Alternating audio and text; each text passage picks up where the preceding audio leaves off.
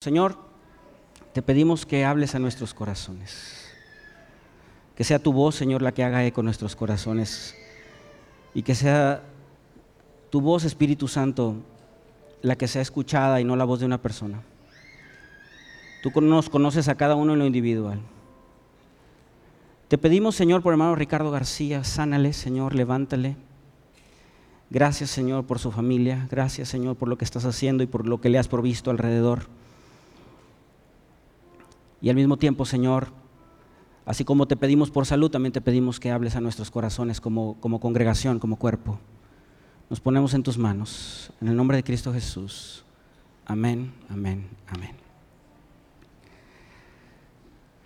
Ahí arriba hay algunos chicos que fueron al retiro, ¿verdad? ¿Sí? Uh. Muy bien. ¿No están desvelados? Uh. Todos los días vemos, yo no sé si a usted le pasa, a mí me pasa, todos los días vemos retada nuestra cristiandad o nuestra vida cristiana. Siempre hay desafíos a nuestra vida cristiana y a nuestro testimonio. ¿A usted no le pasa? A mí me pasa. Nuestro testimonio se ve desafiado. Eh, ¿Por qué? Por diferentes razones. Algunos, dice Santiago, cada quien de acuerdo a su propia concupiscencia, ¿no? Yo tengo una de las áreas que le puedo platicar que mi, vida cristiana se fue desafiada es en el tráfico. Es desafiada, es en el tráfico, hermano. ¿A usted no le pasa? Mi vida cristiana se ve, mi testimonio se ve desafiado en el tráfico. Hay veces que digo, ay Señor, ¿verdad? ¿Por, ¿Por, qué están todos afuera? Váyanse todos a su casa. Y cerca de de mi casa, y como dicen los, los capitalinos, cerca de su casa, que es mía, cerca de mi casa hay un semáforo. Y ya lo, ya lo distinguimos así, tenemos un mote, Karen y yo, de hecho los niños también. Eh, de hecho, Karen me habla o me dice, ¿dónde estás? Y yo le digo, en el semáforo eterno, porque cerca de mi casa hay un semáforo que es eterno, que prende y se va así de inmediato. Y entonces uno ya tiene más o menos medido cuántos carros pasan por cada vez que está en un rojo. Entonces yo ya más o menos sé si hay camionetas grandes o vehículos grandes, pues pasan cuatro, cada cambio de verde a rojo, al revés, de rojo a verde. Si son carros chiquitos, pueden llegar a pasar cinco por cada cambio.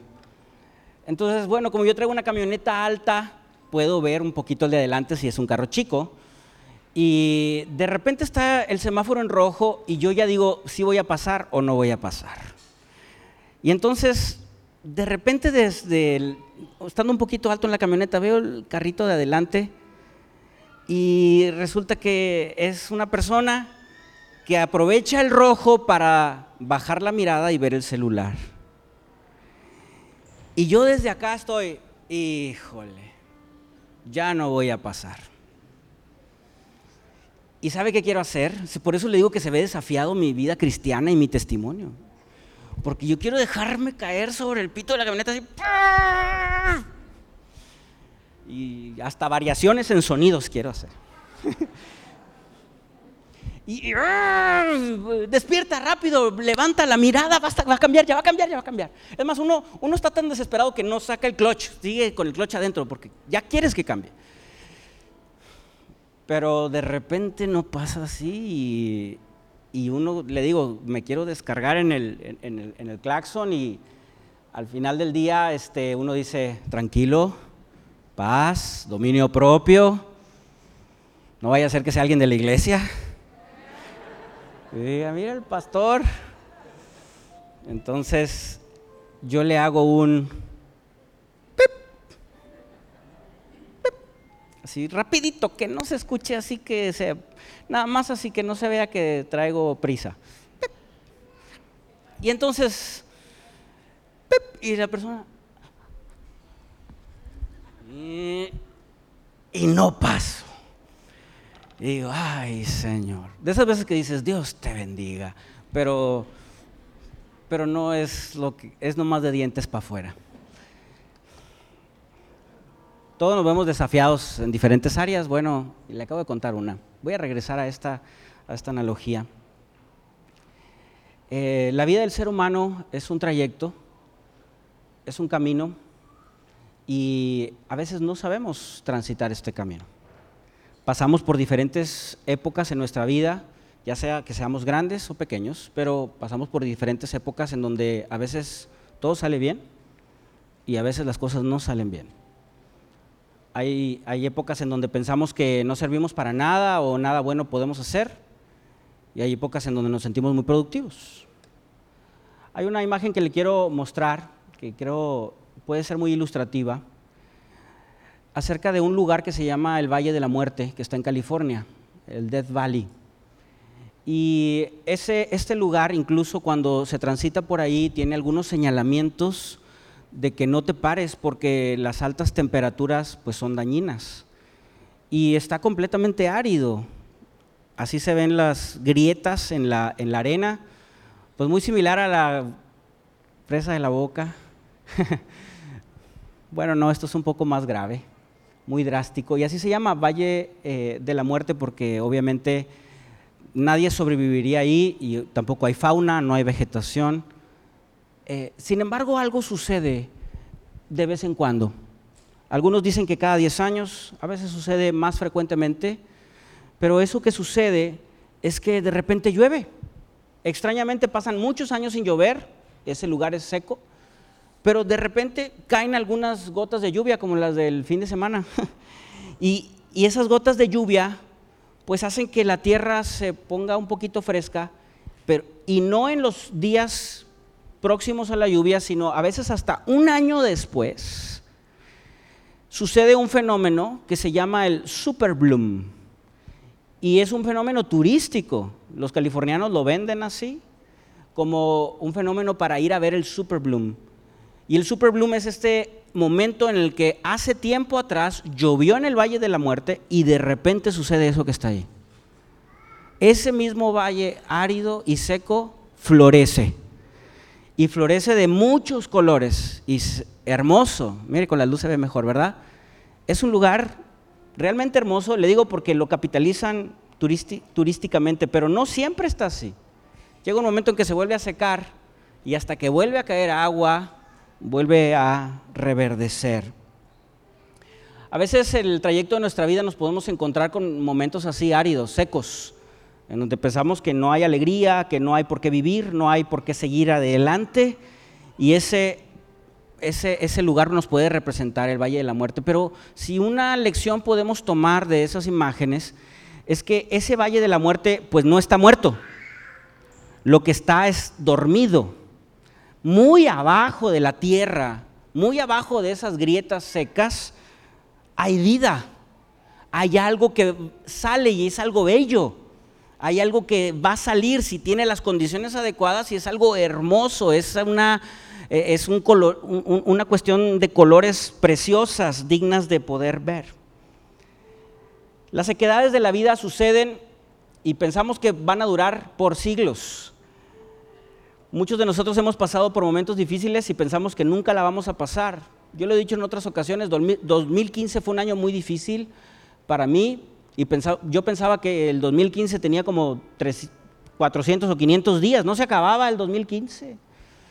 Pensamos que los momentos difíciles son muy duraderos y que nada bueno se puede sacar de esos momentos o de esas etapas de la vida. Pero la verdad es de que hay algo incluso en esos momentos tan áridos. Hay vida muy abajo. Si se dan las condiciones correctas puede florecer. La vida es así. El Salmo 16, verso, verso 11, dice, me mostrarás la senda de la vida, en tu presencia hay plenitud de gozo, delicias a tu diestra para siempre. Eso es lo que quiere el Señor, mostrarnos la senda de la vida para tener plenitud de gozo, para que nuestra vida florezca y que esa vida que Dios nos ha dado a ti y a mí pueda ser de bendición y pueda brillar y pueda ser la sal de la tierra, la luz del mundo y pueda ser de bendición a las demás personas. Nadie de aquí hemos nacido por error, ni tampoco por una cuestión fortuita, ni en el tiempo equivocado. Dios nos ha permitido nacer a ti y a mí y tener la edad que hoy tenemos y estar en las condiciones que hoy, hoy pasamos porque Dios es bueno y nos permitió la vida. Y otra vez, es propósito de Dios, designo de Dios el habernos dado la vida. A lo largo de la Biblia, desde el pasaje, de, podríamos citar el pasaje de Éxodo, hasta el Nuevo Testamento, hay, hay situaciones que, que Dios trabaja con su pueblo. Por ejemplo, desde Éxodo, Dios rescata, el, el, pueblo de Egipto clama al Señor porque están esclavizados y subyugados por... Israel clama al Señor porque están esclavizados y subyugados por Egipto después de 400 años. Y es tanto el clamor que el Señor los escucha y entonces el Señor los rescata. Y el Señor se les presenta a ellos como su Dios. Cuando Moisés iba con el faraón, o bueno, cuando Moisés fue llamado, eh, no quiero regresar a Éxodo, pero cuando, cuando Moisés fue llamado, eh, Moisés le dijo, Señor, ¿y quién les digo que me envía? ¿Quién les digo que eres tú? Y dile, yo soy el que soy. Yo soy el Dios de Israel. Y entonces así se presenta el Señor y, y el pueblo de Israel a lo largo del trayecto hacia la tierra prometida empieza a conocer a Dios. Y el Señor les va mostrando también el por qué los rescató. Y les va mostrando el destino hacia donde van. Y les va mostrando también esa tierra prometida, esa herencia que van a, que van a obtener, esa, esa cosecha que ellos no sembraron, aquellas casas que ellos no edificaron. Y así podríamos hablar de las diferentes etapas, también diferentes personajes. Pero también lo vemos en el Nuevo Testamento. Hay muchos ejemplos en la Biblia de esto que le voy a compartir. Pero en el Nuevo Testamento hay una oración que hace Pablo por la iglesia en Éfeso. Y está en el capítulo 1, versos 16 al, 16 al 18. Está allí, esta es la nueva versión internacional. Y, puse en amarillo algunas de las cosas que quisiera pues remarcar. Dice Pablo, fíjese que Pablo le está escribiendo a, la gente eh, en la iglesia de Éfeso, ¿verdad? Y le dice, no he dejado de dar gracias por ustedes al recordarlos en mis oraciones pido que el Dios de nuestro Señor Jesucristo, el Padre glorioso, les dé el espíritu de sabiduría y de revelación. Y entonces Pablo lo que le está diciendo es, hermanos, yo estoy pidiendo a Dios que el Señor les, les, revele algo, les muestre algo. Y hay algo más que se suma a la plegaria de Pablo a Dios por, el, por, por la gente en los Efesios, por los cristianos en Efeso. Dice, para que lo conozcan mejor. Hermano, Pablo está orando a Dios y le está diciendo, yo estoy orando a Dios para que ustedes conozcan mejor a Dios. Y a lo mejor alguno de los hermanos de Éfeso puede pensar, a ver, no Pablo, tú debes de conocer mejor a Dios para que nos enseñes a nosotros. No, cada uno de ustedes debe de conocer mejor a Dios. La palabra conocer que viene ahí es, una palabra que significa intimidad. Es como cuando Abraham conoció a Sara. va más allá de una mera relación sexual, sino es la palabra que tiene que ver con intimidad. Y esa intimidad que produce un fruto bueno. Esa es la palabra conocer. Y Pablo está rogando esto. Y mire, no hay ser humano sobre la faz de la tierra que no necesite conocer a Dios. Por más una persona por más renuente que sea, una persona por más por más rechazos que tenga hacia, hacia Jesucristo, va a llegar un momento en su vida, a lo mejor es a mitad de su vida, al inicio, de joven, de grande, de pequeño, pero va a llegar un momento en el que se va a dar cuenta que necesita de Dios. Todo ser humano va a pasar por eso. A lo mejor algunos, le digo, va a pasar como el ladrón en la cruz, hasta el hecho de muerte. Algunos hasta en la cama de un hospital. O algunos a lo mejor al firmar, estar en un registro civil firmando un divorcio. Algunos a lo mejor ante la enfermedad propia o de uno de sus hijos. Pero todo ser humano va a haber un momento en que se va a dar cuenta que no puede solo. Que hay algo más allá de nuestra propia inteligencia y nuestro propio entendimiento y va a clamar a Dios y va a necesitar de Dios. Y Pablo está orando por los cristianos en Éfeso, pero esto es parte del trayecto de cualquier persona. Todos necesitamos conocer a Dios y conocerlo más y conocerlo mejor. Y esa es una oración que usted y yo debemos de tener. Yo necesito conocer más a Dios. Continúa el texto diciendo, pido también que le sean iluminados los ojos del corazón. Y le decía ayer a los muchachos, ¿dónde están los ojos? ¿En el corazón o en la cabeza? Pues los ojos están en la cabeza. Y a lo mejor un hermano en Éfeso podría haber dicho, Pablo, te equivocas, los ojos no están en el corazón, están en la cabeza, vemos con los ojos de la cabeza. No, se equivocan ustedes, vemos con los ojos del corazón. Porque habla acerca de percepción. Porque mire hermano, todos podemos estar viendo lo mismo, pero tener una percepción diferente. Es como cuando ves una pintura y una persona dice, ah, qué bonita, otra persona dice, es, yo vi esto, otra persona dice, yo vi lo otro, una persona dice esto, lo otro. Ustedes hoy están escuchando un mensaje y algunas personas están escuchando unas palabras y otras personas están escuchando otras palabras. ¿No le ha pasado que de repente dice, ah, yo aprendí esto del mensaje el día de hoy? Y otro dice, pero si de eso ni se habló. Porque cada uno ve de acuerdo a su propia percepción y a los ojos de su corazón. Y cada uno de nosotros, a lo largo de los años, pasamos por diferentes temporadas, nos relacionamos con diferentes personas, tenemos cierto pasado, tenemos ciertos aciertos, otros errores, otras situaciones que van poniendo gafas a nuestros ojos del corazón y entonces muchas veces podemos no ver la realidad de lo que está sucediendo porque algunos podemos a lo mejor estar atados a una herida del pasado y entonces Piensa en una persona así, que está atada a la herida del pasado y entonces no puede ver el futuro. Y entonces ve las cosas diferente. Es por eso que una persona herida en el pasado le dice a otra persona que está contenta. ¿Y por qué estás contento? ¿Para qué te casas? ¿Para qué haces fiesta? al cabo al rato te separas. Porque cada quien ve con las diferentes experiencias que ha tenido previamente. Y Pablo está orando aquí diciendo, yo oro a Dios para que sean abiertos, para que sean libres, para que puedan ver claramente con los ojos de su corazón lo que está adelante. Para que puedan dejarlo de atrás y vean hacia adelante. Pero que lo vean con las gafas correctas. Dejando atrás las personas, el pasado, los problemas, las penas, los dolores, las frustraciones, los traumas. Siendo libre para poder ver hacia adelante. Y el texto continúa porque hay otra petición que dice, para que sepan, he orado a Dios para que ustedes sepan a qué esperanza Él los ha llamado. Ahora, mire, usted y yo no conocemos a ninguna persona de Éfeso a lo mejor, pero algo estamos seguros, que Pablo le está diciendo aquí, oigan, ustedes, quien me está leyendo, ustedes son llamados. El Señor los eligió. Dios los conoce por nombre desde el vientre de su madre. Y si están leyendo esta carta es porque Dios los eligió a ustedes. Son llamados. Y aquí podemos entender, hermano, que todos nosotros somos llamados.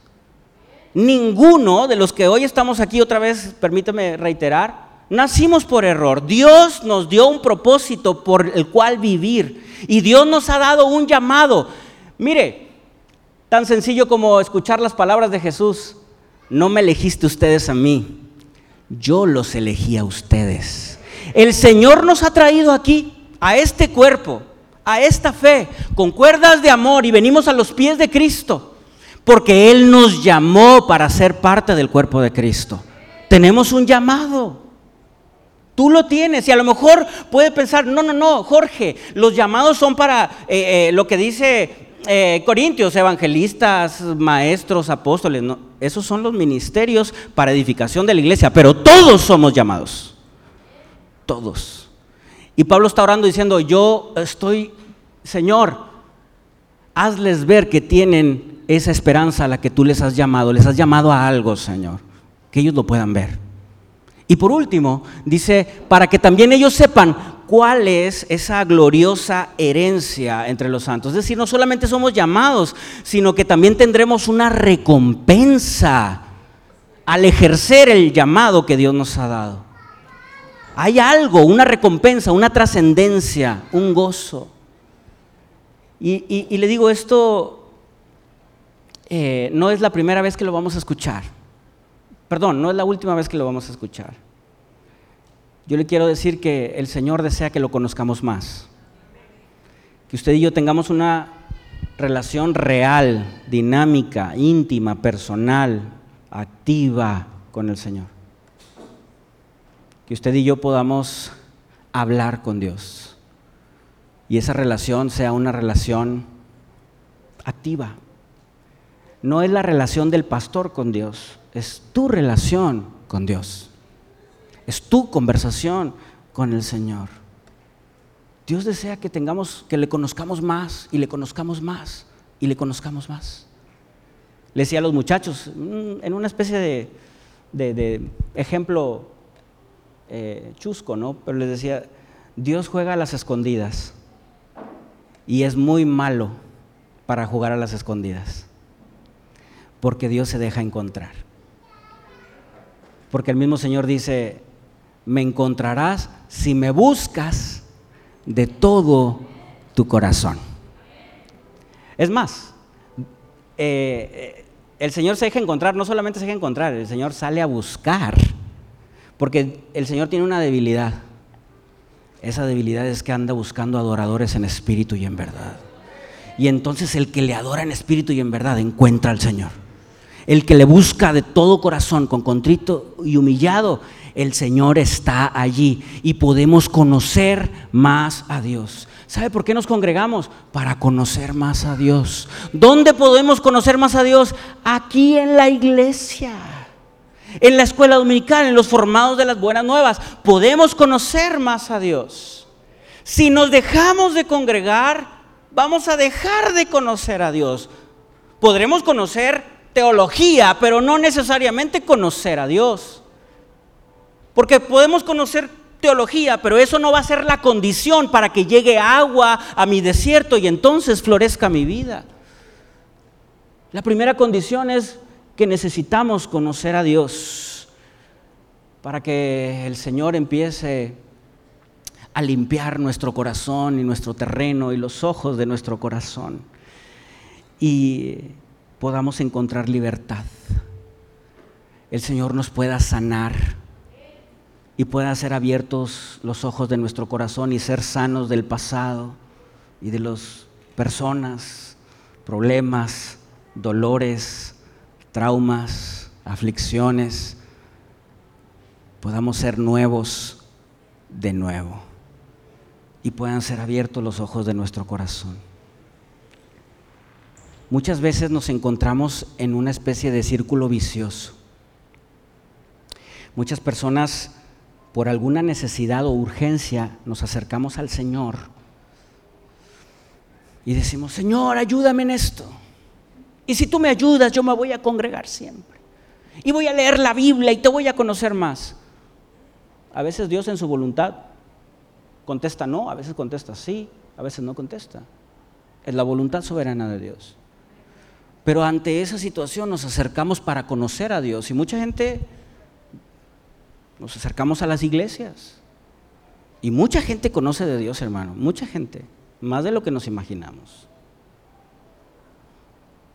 Y después empezamos a congregarnos, pero no somos sanados. No hay libertad en nuestro corazón, no, no, no, no se quitan las gafas del pasado en nuestro corazón. Y entonces ante cualquier problema o tentación o situación complicada, nos alejamos del Señor hasta que sucede otra situación que me vuelve a acercar a Dios y a conocerle más. Pero después sucede otra situación y me vuelvo a alejar de Dios. Y otra situación y me vuelvo a acercar a Dios, a querer conocerle más. Y nos quedamos en este círculo vicioso porque no, no somos sanados, no, no, hay, no hay esa libertad en Cristo Jesús. No pedimos al Señor nos haga libres trabajamos con tantos problemas, tentaciones, adicciones, y cuando caemos ya no queremos regresar. Y estamos en ese bucle, en ese círculo vicioso. Le digo, todos nos enfrentamos a situaciones complejas. Pero si, si conocemos más a Dios y además le pedimos al Señor que nos haga libres y limpie nuestro corazón y nos haga nuevo de nuevo, y que el Espíritu Santo haga esa obra en nosotros y trabajamos al respecto, y te le voy a decir algunas cosas, entonces podemos pasar a lo siguiente que es preguntarle al Señor, Señor, ¿por qué me salvaste? ¿Por qué me llamaste? ¿Para qué nací, Señor? ¿Por qué estoy en esta tierra? ¿A qué he sido llamado?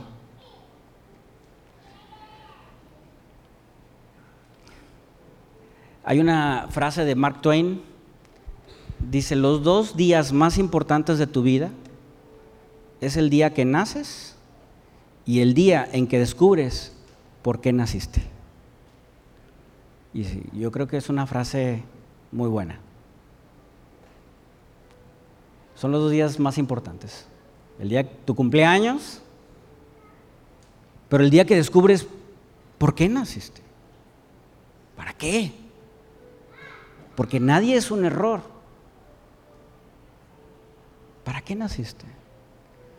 Porque fíjese, una persona que sabe para qué nació, encuentra su propósito, es una persona que enfrenta los desafíos de manera diferente. Es una persona que no quiere decir que deja de tener problemas, claro que los tiene, pero los enfrenta de manera diferente. Porque tiene un propósito, porque tiene algo que, que lo enfoca a lo realmente esencial de su vida, de su propósito. Puede tener problemas en casa, problemas familiares, problemas económicos, pero como sabe que tiene un propósito, lo maneja diferente. El pastor, el pastor de, ah, se me va el nombre, una iglesia llamada Life Church, es la iglesia que, que tiene la aplicación YouVersion, que es la aplicación de la Biblia. ¿Sabía usted? Esa aplicación es gratis y no tiene anuncios, ¿sabía usted eso? Lo patrocina esta iglesia, esta iglesia lo paga, es de ella esa aplicación y lo da gratis a todo el mundo. Eh, la Biblia en todos los idiomas, bueno, muchos idiomas, muchas versiones, YouVersion. El pastor de esta iglesia, eh, Life Church, escribió un libro, se llama It, nada más así, It, o como algo. Y tiene una, analogía que a mí me, cautivó y me hizo reflexionar. Dice que en una ocasión eh, fue a una carrera de perros. Ya ve que hay esta carrera de galgos, ¿verdad? De, perros flaquitos. Y entonces, eh, eh, pues los perros no, van, no, no, llevan un jockey que los monta, ellos van solos corriendo. Eh, los caballos, las carreras de caballos, va una persona ahí manejando el caballo, pero, pero en los perros es solitos. Entonces, ¿qué hacen para que el perro corra lo más rápido posible hacia una meta? Es que en un lado de, de la, pues sí, del, óvalo de la carrera, ponen un, conejito, una liebre, ¿verdad? Mecánica que avanza rápidamente, más rápido que los perros, por supuesto, y los perros empiezan a correr detrás de ese, de ese, de ese eh, conejito mecánico. Dice que una vez ese conejito mecánico falló y explotó. Todas las, este, eh, la felpa y todo explotó. Y entonces los perros no sabían qué hacer. Y hubo unos perros que se echaron, se tiraron a dormir. Hubo otros perros que se empezaban a pelear y a ladrarse unos a otros. Y hubo otros perros que seguían corriendo y se daban de golpes ellos solos. Entre ellos se golpeaban y se lastimaban entre ellos.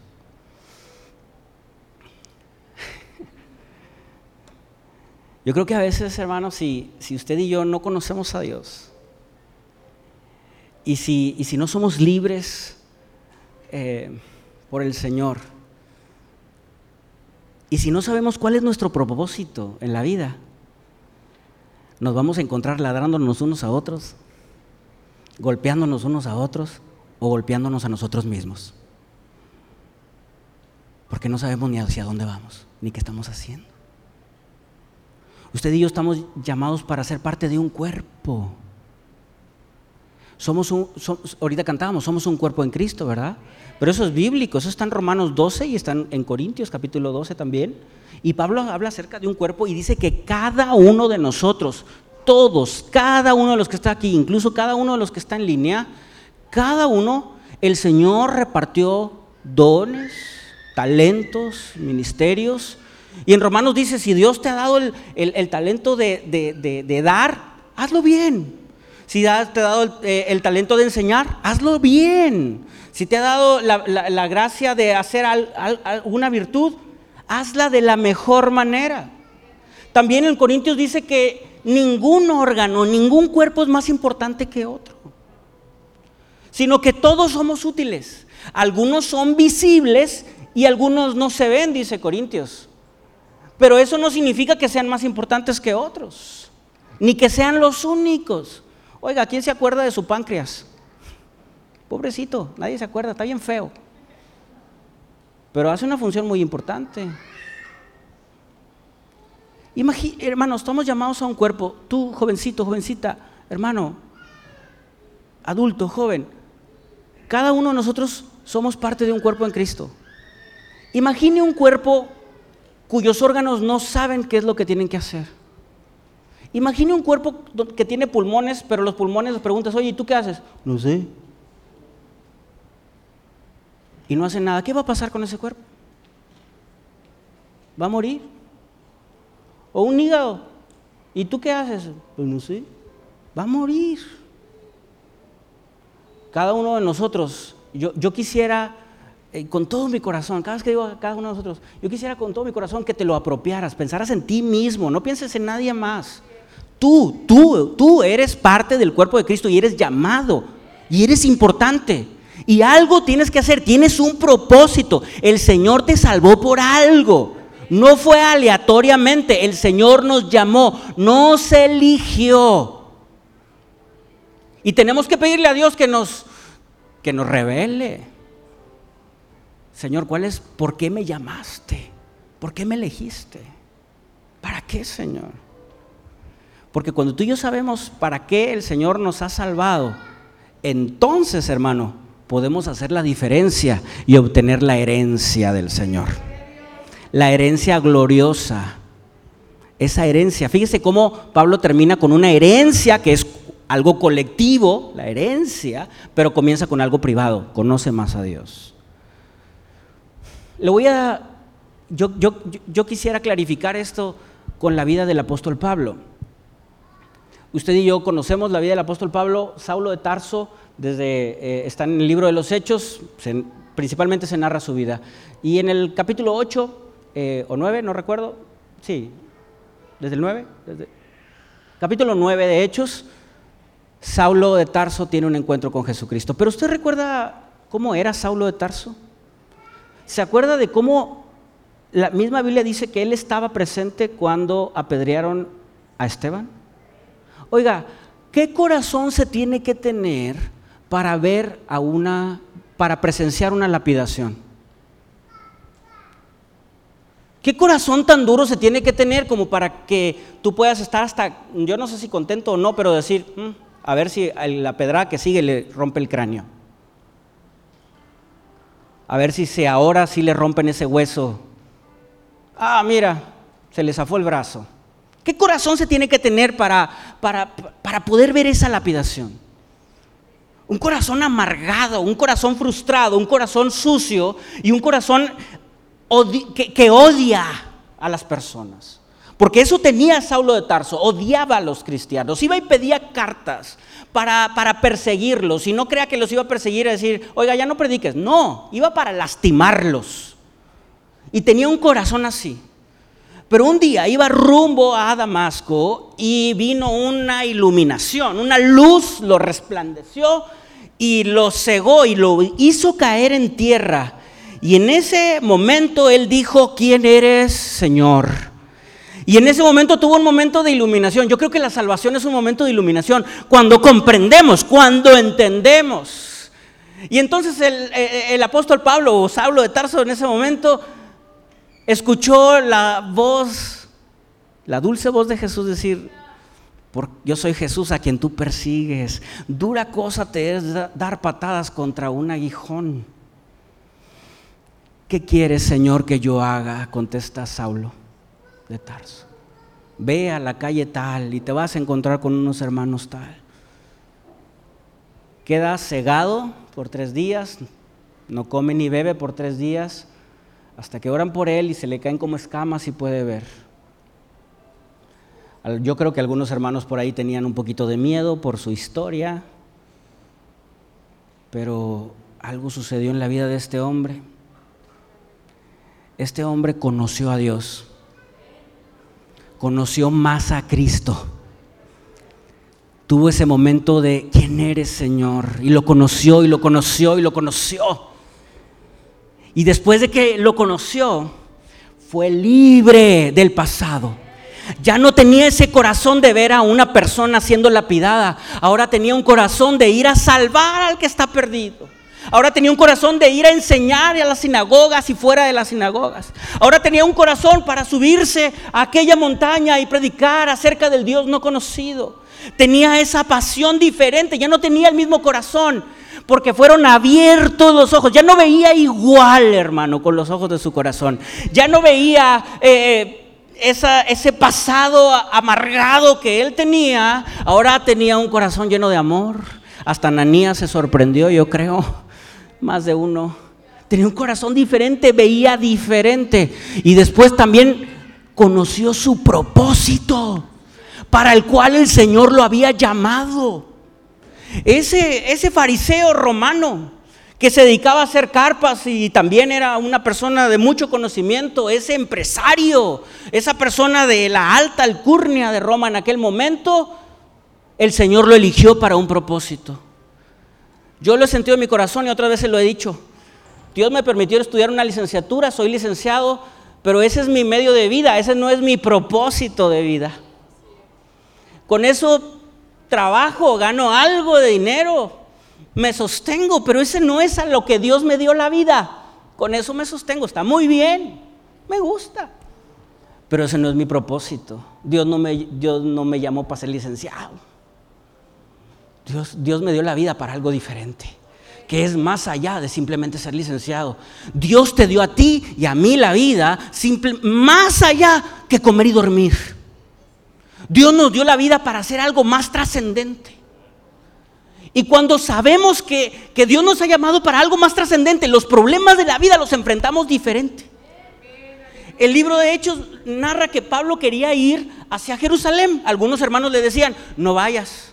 Y él decía, no, sí voy, no vayas. Algunos comentaristas bíblicos eh, están ahí como que divididos de que si Pablo debía ir o no debía ir. Porque algunos dicen que era este, testarudo o necio y otros dicen que era pues pertinaz. Hay poquita diferencia entre esos dos conceptos. Pero al final se va a Jerusalén y lo apedrean, lo lapidan, lo dejan inconsciente. Algunos comentaristas dicen que también cuando lo dejan inconsciente, malherido, golpeado, pierde el conocimiento, es cuando Pablo dice, y también describe posteriormente, conozco un hombre, no en el cuerpo, sino que fue al tercer cielo y conoció. Pero ese era en esa inconsciencia. Oiga, ¿qué, Qué doloroso debe, de ser que te la piden, que te tiren de piedras. Imagínese perder la conciencia, tirado allí, ensangrentado, pero de repente, de repente cobra en sí. Hubo alguno que otro que a lo mejor pudo haber dicho, ¿le, ayudo, señor Pablo, a levantarse? Eh, eh, sí, sí, ahí voy. Le traigo ensangrentado, le dolía la cabeza probablemente, porque somos humanos todos, hermano estaba inflamado, ensangrentado, yo no sé si fracturado, pero con dolor. Y, se levanta porque lo pensaban ya muerto, si no, no le hubieran dejado de tirar piedras. Pero se logra levantar, jala un poco de aire y, y a lo mejor alguno dijo, le traigo una venda, le lavo las heridas, ¿qué necesitas? Te traigo un paracetamol, un ibuprofeno, no hay de eso, pero te traigo un aceite, te traigo algo. ¿Y qué es lo primero cuando nos sentimos mal?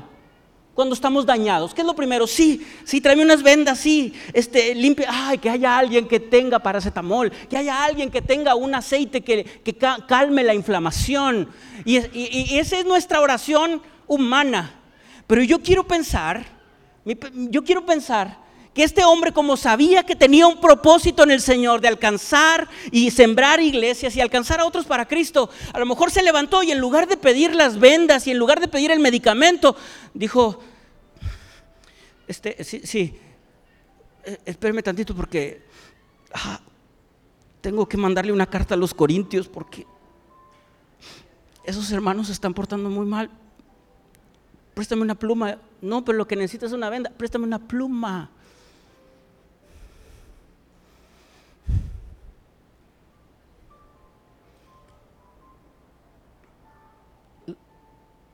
Todos enfrentaremos desafíos en esta vida.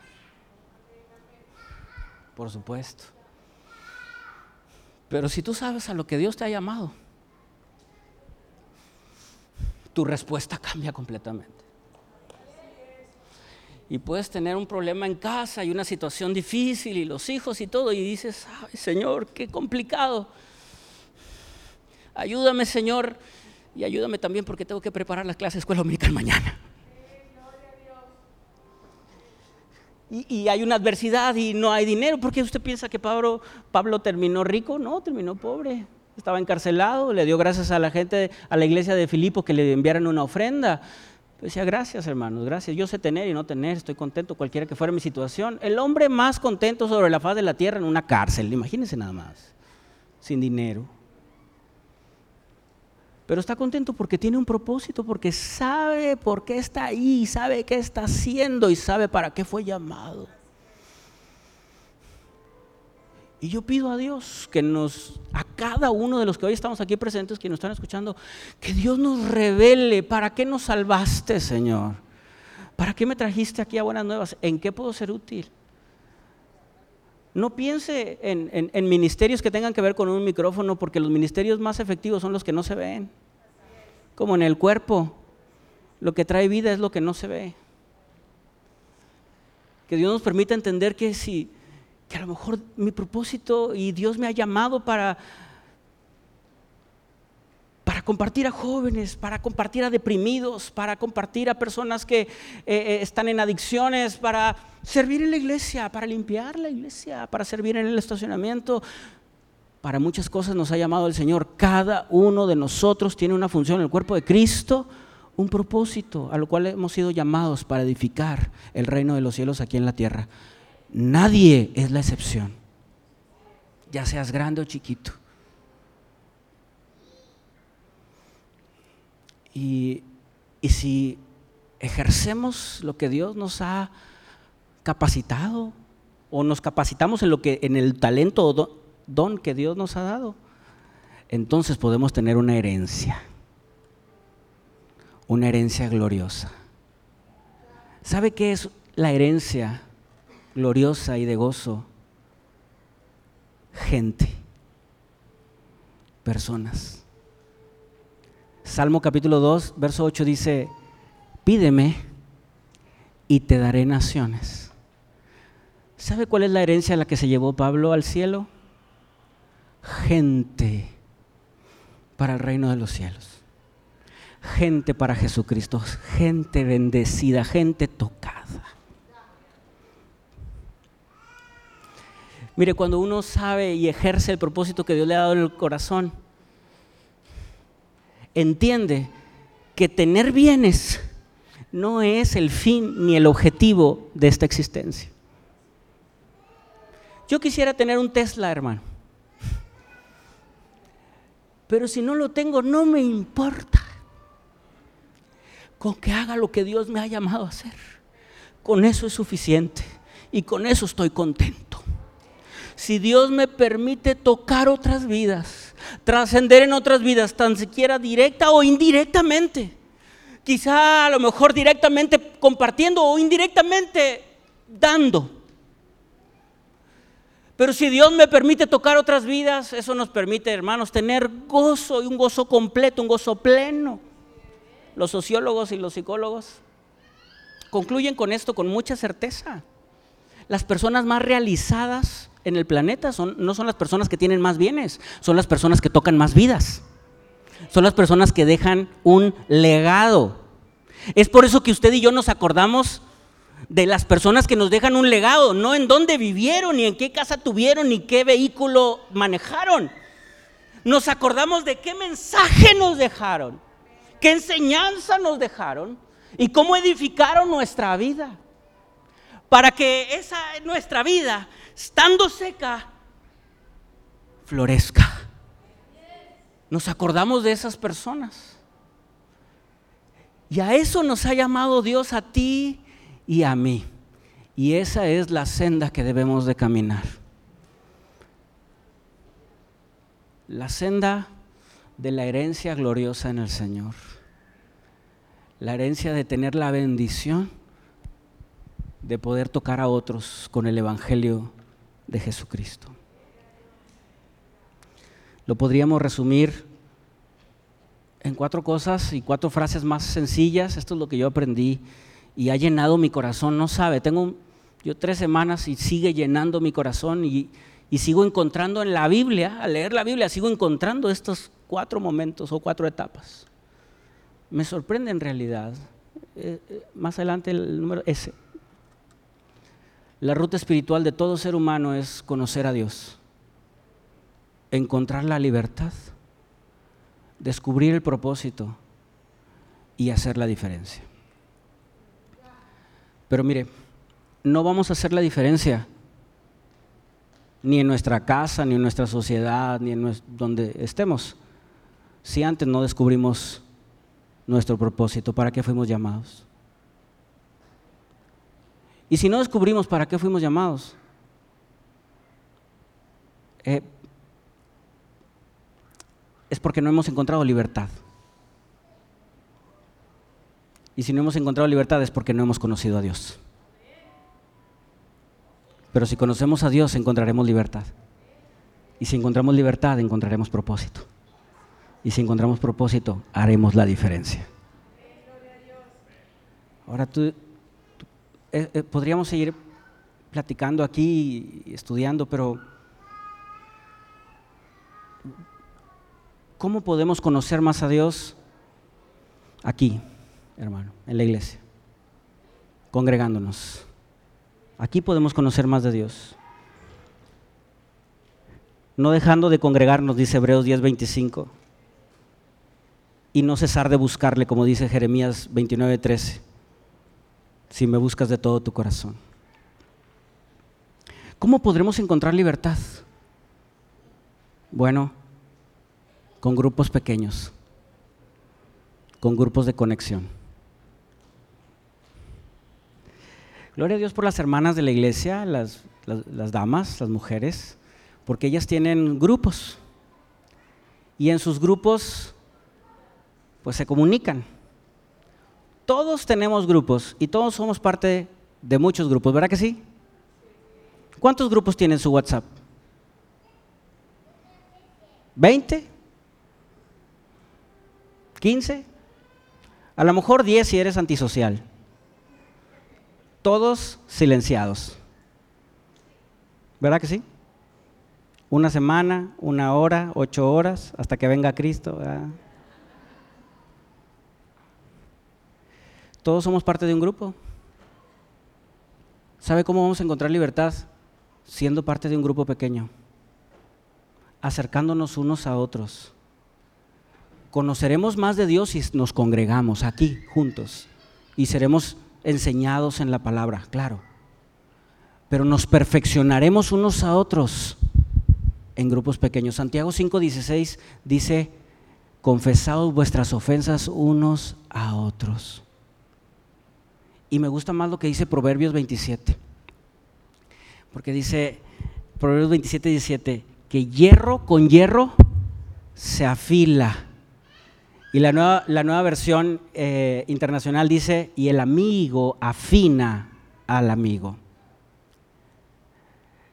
Gloria a Dios por las damas, le digo. Con los varones vamos a empezar a trabajar, pues, y los muchachos igual, pero necesitamos acercarnos a un grupo pequeño Y en ese grupo pequeño poder dar cuentas. En ese grupo pequeño poder decir, somos cinco, somos seis, tenemos alguna afinidad, nos gustan ciertas cosas, está muy bien, es correcto. Pero en ese grupo pequeño, en esa afinidad, poder decir, oye, podrías orar por mí. Poder dar cuentas y decir, oye, ¿cómo vas con esto? Quitarnos la máscara y decir, ¿sabes que estoy batallando con esta adicción? Estoy batallando con este problema. ¿Podrías orar por mí? Podríamos afilarnos unos a otros, hierro con hierro, perteneciendo a un grupo pequeño. Ayudarnos unos a otros, confesando nuestras ofensas unos a otros. ¿Cuál es el objetivo? Afinarnos. Nunca criticarnos ni señalarnos, sino alcanzar cada vez más personas para Cristo, para que conozcan a Dios, encuentren libertad, encuentren su propósito y hagan la diferencia. Pero desde un grupo pequeño. Pero si no damos cuenta a nadie, si no damos cuenta a nadie, ¿a quién le damos cuenta de nuestra vida cristiana? ¿A quién, ¿A quién le marco yo para decir, oye, ora por mí porque en el tráfico a veces me descompongo? Oye, ora por mí porque tengo estas invitaciones y son unas invitaciones deshonestas. ¿A quién le rindo cuentas? El pastor Maxwell decía, eh, yo tengo personas a las que les pido que me hablen cada dos meses y me hagan cinco preguntas. No, no les voy a decir las cuatro preguntas, pero la última pregunta sí se les voy a decir. Y la última pregunta es, ¿me has mentido las otras cuatro preguntas? Porque muchas veces, a lo mejor aquí en la masa, entre todos, pues no, todo muy bien, todo excelente, de lujo. Cristiano hasta acá. Pero no, todos tenemos nuestras áreas que trabajar. El mismo Pablo dijo, no pretendo haberlo alcanzado ya, sino que prosigo a la meta, al premio del supremo llamamiento en Cristo Jesús. No somos perfectos. Todos batallamos con ciertas áreas. El mismo Pablo también de repente tiene su discusión con Pedro, lo anda corrigiendo, y con Bernabé por Marcos ahí, y, no sabemos más cosas, pero a la misma vez sí podemos entender que él desea llegar a la estatura del varón perfecto. No lo ha encontrado en el momento. El apóstol Pablo. A veces nos exigimos demasiado. Por eso yo creo que necesitamos rendir cuentas unos a otros y el Señor nos permita, por eso le digo que no vamos a, no, esta no es la última vez que vamos a hablar de esto, pero que el Señor nos permita formar pequeños grupos y ser de bendición. Ahí abajo en el cartelón, en el corcho, hay ocho grupos de conexión, que el Señor nos permita que haya más. Podamos hacer esto obviamente ordenadamente. Pero si así lo hacemos, podemos entonces encontrar libertad. Y podemos también descubrir nuestro propósito. ¿Cómo podremos descubrir nuestro propósito? Primera de Timoteo capítulo 4, versos 6 al 16 habla acerca de capacitarse, educarse en la palabra. Y es cuando Pablo le dice a Timoteo, nadie tenga en poco tu juventud, tú puedes enseñar a otros, pero también capacítate, permanece en la palabra. Gloria a Dios porque tenemos los formados en las buenas nuevas. Hermano, ¿quieres encontrar tu propósito en el cuerpo de Cristo? Capacítate, inscríbete, fórmate, aprende más del Señor. Ahí encontrarás el propósito de Dios para tu vida. Al meditar en la palabra, al conocer del Señor y al conocer el corazón de Cristo. Dios nos ha dado dones y a todos somos llamados. Y tengo más versos, pero ya voy a cerrar que el Señor nos permita hacer la diferencia a nuestro alrededor. Dios nos ha llamado a ser eh, eh, padres que hacen la diferencia, matrimonios que hacen la diferencia, cristianos que hacen la diferencia, trabajadores que hacen la diferencia. Dios nos ha llamado a hacer la diferencia. Dios te ha elegido a ti para hacer la diferencia. Y les decía a los muchachos en un tono también, a lo mejor de un ejemplo chusco, imaginen una reta entre el diablo y Jesucristo. Y Jesucristo dijo, Vamos a hacer una reta, ¿ok? Ya sabes quién va a ganar, ¿verdad? Ya sabemos todo. Pero en esta reta dice, Arturo, para acá, dice Jesús. Y Satanás dice, el Chapo para acá. Y Jesucristo dice, René para acá conmigo. Y, y el enemigo dice, pues algún otro narco, para acá. Oye, así nos ha repartido el Señor. El Señor nos eligió, hermano. ¿Cómo te sientes cuando te eligen para el equipo ganador? Usted y yo somos los cracks de Jesucristo, somos los número 10, somos los que vamos a hacer la diferencia, hermano. Cristo nos llamó, yo no te llamé, Cristo te llamó. El Señor nos trajo aquí, nos unió como un cuerpo para hacer la diferencia. Y a mí me llena de alegría, de gozo, de bendición. Por supuesto, le decía a los muchachos, yo no me quiero morir hoy, para nada. Quiero vivir muchos años como mi abuelo Polo. Pero doy gracias a Dios, que a la corta edad que tengo, porque estoy bien chavo, si el Señor hoy me llama a su presencia, estoy contento. Porque el Señor me ha prestado los oídos de unos jóvenes de unas personas. Por gracia divina, no por méritos propios, el Señor me ha, prestado, me ha permitido hacer algo para alguien más. No quiero ser un influencer, no quiero ser nadie.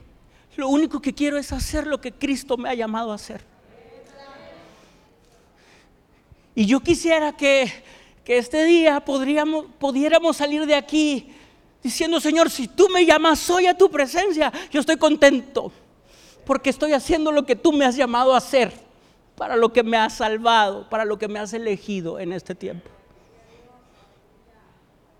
Y eso, hermano, no es otra cosa más que gozo. Eso es alegría. Y por eso voy a cerrar con Juan capítulo 15 que dice que el Señor dice que llevemos mucho fruto. Y en eso conocerán que somos sus discípulos. Y el verso 11 de Juan 15 dice, entonces nuestro gozo será cumplido. Si el Señor me llama, a lo mejor no logré tener un Tesla, pero doy gracias a Dios porque me permitió hacer la diferencia.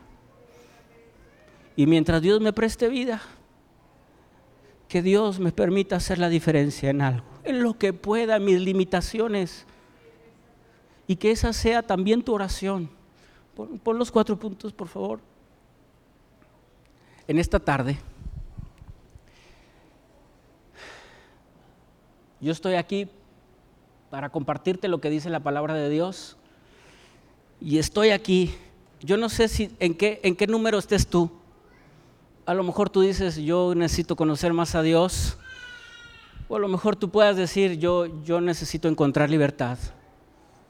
O a lo mejor tú puedes decir, yo necesito saber qué es lo que Dios me ha llamado. O a lo mejor tú puedes decir, yo necesito empezar a hacer algo. Yo no sé en qué número estés tú, pero yo estoy aquí para decirte,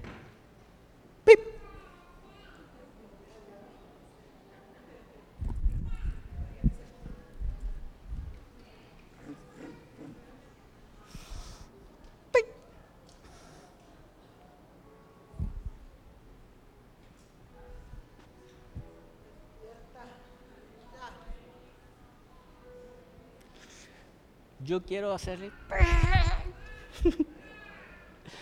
Pero el Señor nos dé gracia para avanzar. Si nos da velocidad, qué bueno, si no, como Dios quiera. Quiero invitarte a estar de pie en esta noche, tarde, tarde, aunque se siente como noche.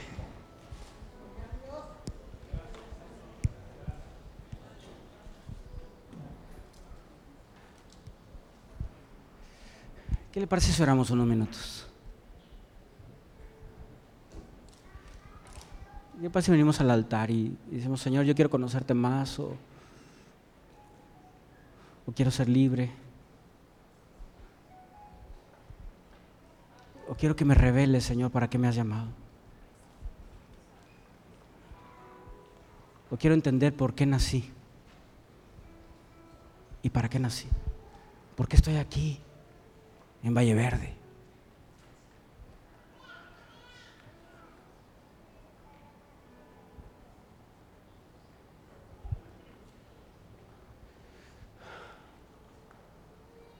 Y, yo sé, muchacho, que tú ya, tú ya habías escuchado esto, pero ¿por qué no oramos nuevamente y, y oras así, Señor? Por, quiero conocerte más.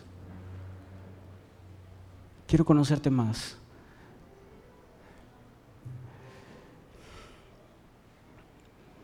Quiero que me des libertad. Quiero entender, Señor. No sé cómo, pero quiero entender. ¿A qué me has llamado? ¿Si están conmigo, muchachos?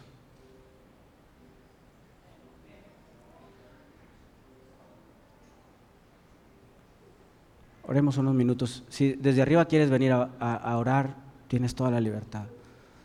Pero vamos a tomar unos minutos para orar. Ya vamos a terminar, pero no terminemos sin orar, sin ser ministrados, sin hacer un examen a nuestro corazón, a nuestra vida.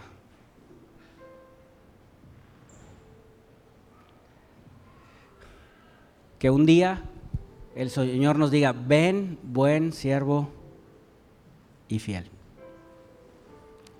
En lo poco has sido fiel, en lo mucho te pondré. Entra en el gozo de tu Señor.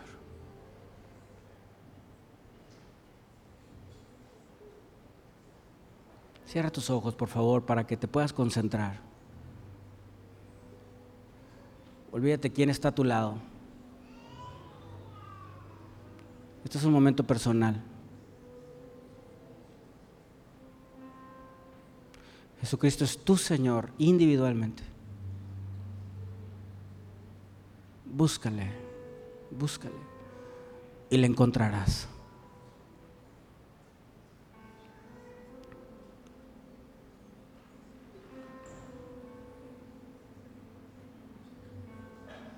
Este es un canto muy viejo que cantan los niños. Y mientras lo cantamos, medita y ora y busca al Señor.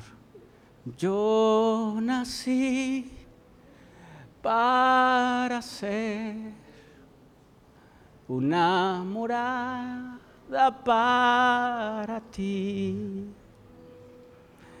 un lugar para la presencia del Señor.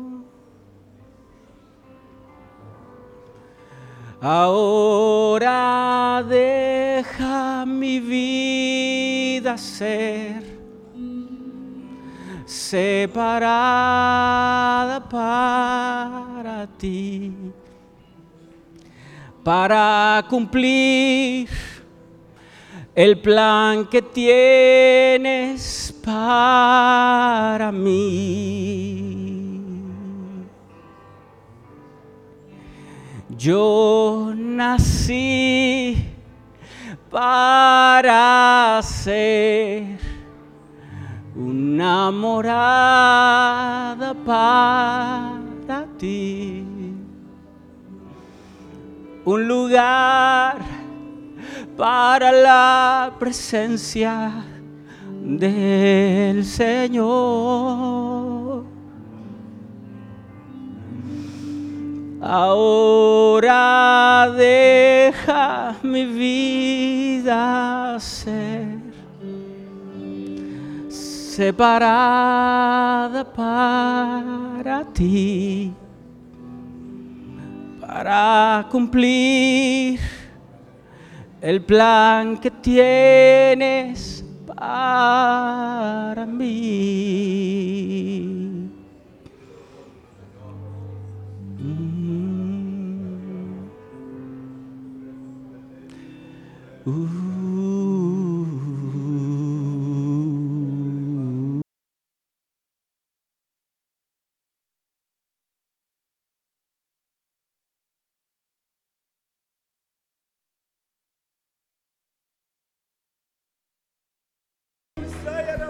Gloria a Dios. Cantemos, hermano, como a una voz. El Señor está buscando adoradores en espíritu y en verdad. Él nos está buscando, está viendo entre los techos de Cumbres, está ahí de Valle Verde, anda buscando entre los techos y lo ha encontrado aquí en Pelícanos 53, 73, adoradores en espíritu y en verdad. Tu amor es como un fuego que arde en mi interior. Sí, Jesucristo, aquí estamos. Este es nuestro único anhelo, rendirte adoración. Tu amor es como un fuego. Tu amor. Gloria.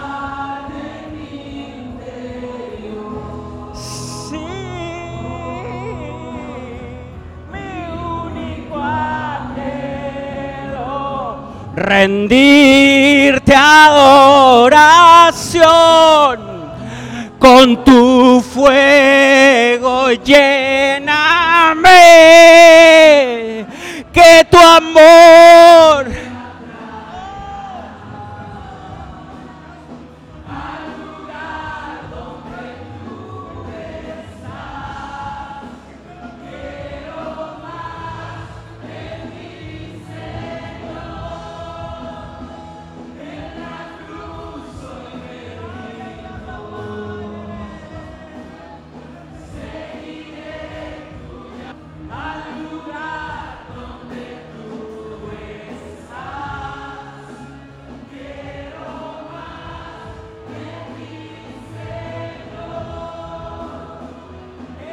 cruz, preciosa cruz, seguiré tu llamado, Señor.